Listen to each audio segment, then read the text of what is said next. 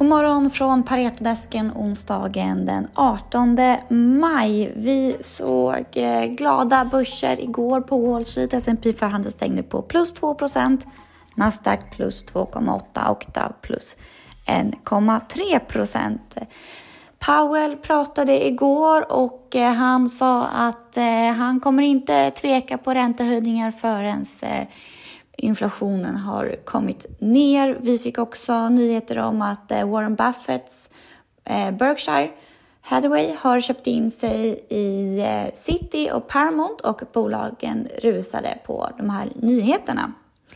Nu ska vi prata både fastighetsbolag och biotechbolag. Båda är två sektorer som har haft det tufft så som mycket annat det här året. Om vi börjar med eh, fastighetsbolag så tar vi upp eh, Oscar Properties för bevakning idag. God morgon, Viktor Hökenhammar. Vi tar idag upp eh, bevakning av Oscar Properties, ett svenskt fastighetsbolag som många nog förknippar med Norra Tornen bland annat. Berätta om det här bolaget, Viktor. Ja, det stämmer. Oscar Properties har ju en lång historia som fastighetsbolag, grundat 2004 eh, och fokuserade då första 15-20 åren egentligen på, precis som du säger, att bygga unika eh, bostadsprojekt, framförallt i Stockholmsregionen.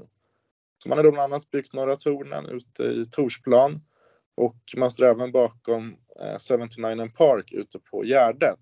Flera liksom spektakulära projekt. Eh, men man hamnade ju lite i problem eh, i 2017-2018 någon gång där eh, som följd av förändrade marknadsförutsättningar, bland annat med att man införde amorteringskrav, men också att eh, nu ska vi se vad det heter. Men också att man som noterat fastighetsbolag inte fick använda sig av successiv vinstavräkning. Eh, så man har nu på senare år helt och hållet svängt om och har sedan Q4 2020 eh, förvärvat för ungefär 8 miljarder i nu eh, mer kassaflödesgenererade fastigheter. Så man har svängt om från att vara ett bolag fokuserat på utveckling till ett bolag fokuserat på att förvalta fastigheter inom olika segment. Just med Norra Tornen, det var ju en del skriverier om det och en del problem som uppstod. Hur har man bemött det? Ja, exakt. Nej, men det stämmer. Precis som jag sa, det, att man blev ju av med då att kunna använda sig av successiv vinstavräkning. Och sen ska man komma ihåg att som noterat bolag, eh, när man då inte kan redovisa det, de, liksom, successivt de vinsterna, eh, så fick man en hel del problem med betalningar. Så man hade ju flera miljarder i skulder att betala. Så då mellan 2017 och 2020 så arbetade man egentligen heltid med att försöka slutföra till exempel då Norra Tornen och betala av sina, sina skulder. Eh, och det här har ju då lett tyvärr då till att man har väldigt höga finansieringskostnader i dagsläget. Man betalar ungefär dubbelt så mycket som, som snittet i, i sektorn då på sina, på sina lån. Men nu har man svängt om alltså. Vilka områden vill man växa i nu? Ja, man har ett kontor i Stockholm, ett kontor i Växjö, men man har egentligen fastigheter i hela Sverige. Men sen blir det så, precis som jag sa, när man har köpt fastigheter för ungefär 8 miljarder på ett och ett halvt år så är det naturligt att det bildas lite kluster. Så vi kan ju se ett kluster i Stockholmsregionen och ett kluster i södra Sverige. Och sen sa man då nu att man vill inte begränsa sig till något segment så att man har valt att växa och kommer att fortsätta växa inom allt ifrån kontor och logistik till industrifastigheter. Eh, men sen så har man också nu ett mål att man ändå ska behålla lite projektutveckling. Eh, man är ju som sagt en gammal projekt eller bostadsutvecklare. Så att eh, framgent nu så kommer ungefär 10% av balansräkningen bestå av pågående projekt. Men då är det här projekt som är helt och hållet på, på entreprenad så att man tar ingen byggrisk på det sättet som man gjorde tidigare. Och eh, de flesta fastighetsbolagen har ju kommit ner om man ser på börsen i år. Hur ser det ut för eh, Oscar Properties aktieutveckling och eh, också värdering? Ja, eh, aktierna har verkligen handlats ner i, eh, tillsammans med, med övrig sektor i år och även ner i fjol. det blir så när du börjar växa, man har ju fortfarande till exempel ett negativt förvaltningsresultat som vi då räknar med kommer vända nu i Q2. Eh, och i och med att man har sin historia och det har varit lite problem med de här bostadsprojekten tidigare eh, så handlas man till den högsta rabatten i sektorn. Och sett till gårdagens stängningskurs så handlas man till en 62 i rabatt mot beräknat substansvärde. Eh, vilket vi då tycker egentligen är liksom omotiverat högt givet då att man dels ska växa sin projektportfölj från 7 miljarder i Q1 till 20 miljarder i slutet av 2024 men också att man till skillnad från övriga bolag i sektorn eh, förväntar sig lägre finansieringskostnader framgent. Och det har ju då att göra med att när man stärker sin balansräkning så allt annat lika då eh, kan man sänka sin, eh, sin risk då. Vilket då kommer leda till något lägre finansieringskostnader. Och på tal om risk, Viktor, hur oroande är det med högre räntor och eventuell inbromsning av den ekonomiska tillväxten för Oscar Properties? Ja, alltså generellt så kan man säga att det i vår mening har varit lite överdriven oro för räntor. Många av de här bolagen har ju långa kapital och eh, vad säger man? kapital och räntebindningar. Eh, till exempel Oscar Properties har väl en kapitalbildning någonstans norr om tre år.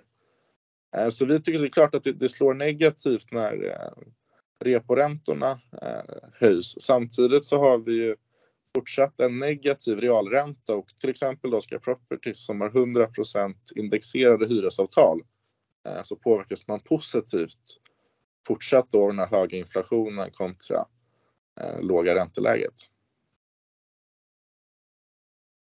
Och ekonomiska inbromsningen då eventuellt, är det någonting som slår mot Oscar Properties om man går till affärerna mindre eller går till, blir med jobbet? Hur ser det ut där? Ja, nej, men man har ju man har ungefär 730 hyresgäster fördelat på 87 fastigheter.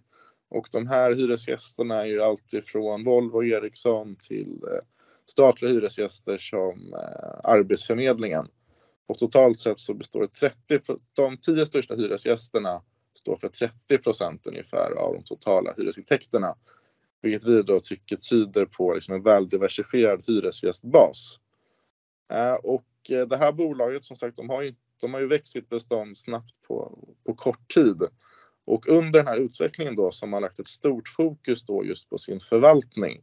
Så inför varje potentiellt förvärv så i DD-processen så försöker man så gott det går att säkerställa att hyresgästerna ska, ska sitta kvar i sina fastigheter Eh, och man menar ju från bolagets sida att den största risken det är inte att bolagen inte betalar sina hyror utan det är när eh, hyreskontraktet går ut att man inte väljer att förlänga.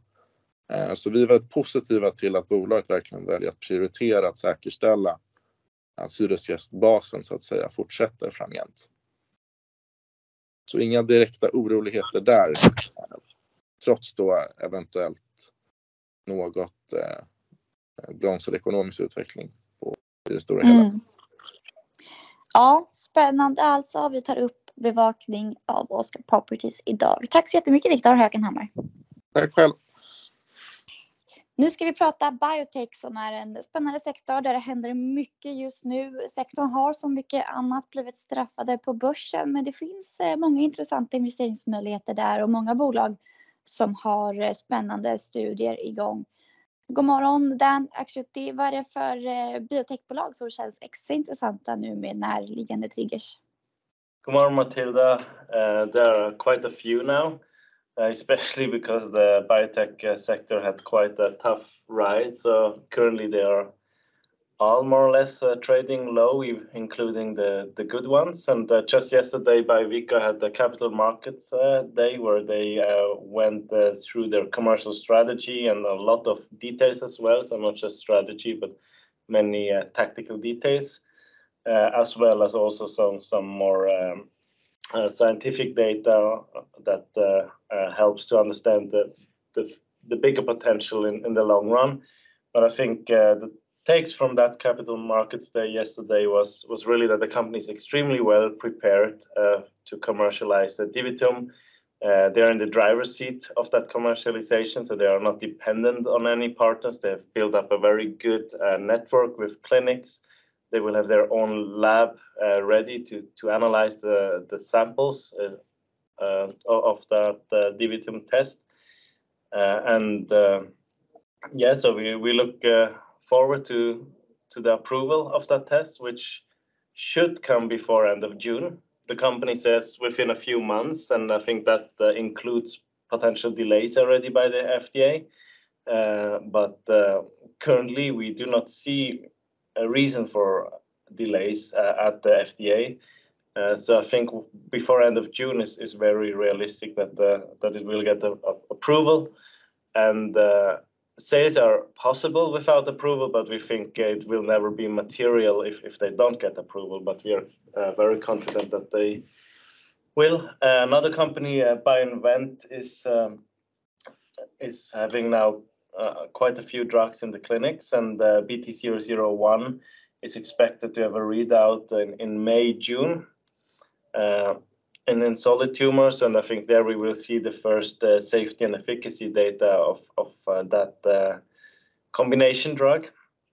Uh, and I think that uh, will, will help to to further diversify the, risk also in, in BioInvent. Uh, but in oncology, there's always a huge risk, of course, if you're trying to develop new drugs, but BioInvent's pipeline is, is in itself uh, very de-risking and, and comparable to to what several companies usually together have uh, is all in, in one company here at BioInvent. And I think that is is a very a very good case. Uh, Vicore had very good data in February. Another interim readout could come in, in June, July, uh, based on uh, simply the, the follow-up on the patients, another 12 weeks. Uh, another big readout in, in September by uh, from BioArctic in, in Alzheimer's disease. Uh, something we also uh, discussed recently with, with Frank David. I think that is also something that we uh, can look forward to. Ja, och eh, Frank David är ju expert på området att eh, tolka resultat och tolka studier, readouts och vi pratade förra veckan vad, eh, vad sa han mer om eh, Bioinvent och Vicor som var de tre bolagen som ni pratade om?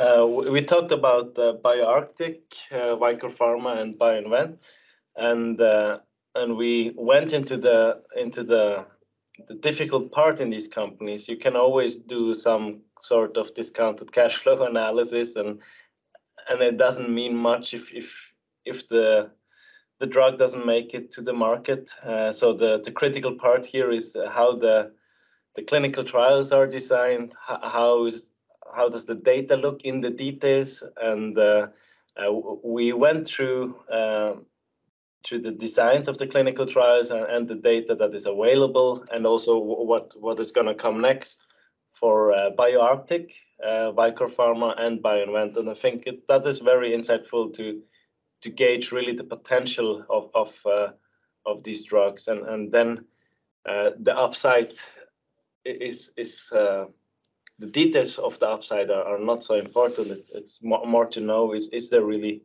an upside and and yeah. Och eh, den här intervjun finns publicerad på våra kanaler. Jag kan också länka till den här nere i beskrivningen om man vill grotta ner sig rejält i hur man ska tolka de olika resultaten. Någonting vi bör tillägga Dan eller någonting man ska ha med sig när man tittar på det här tycker du? Uh, I think it's uh, important to, of, of course, it's a, it's a bit a longer video.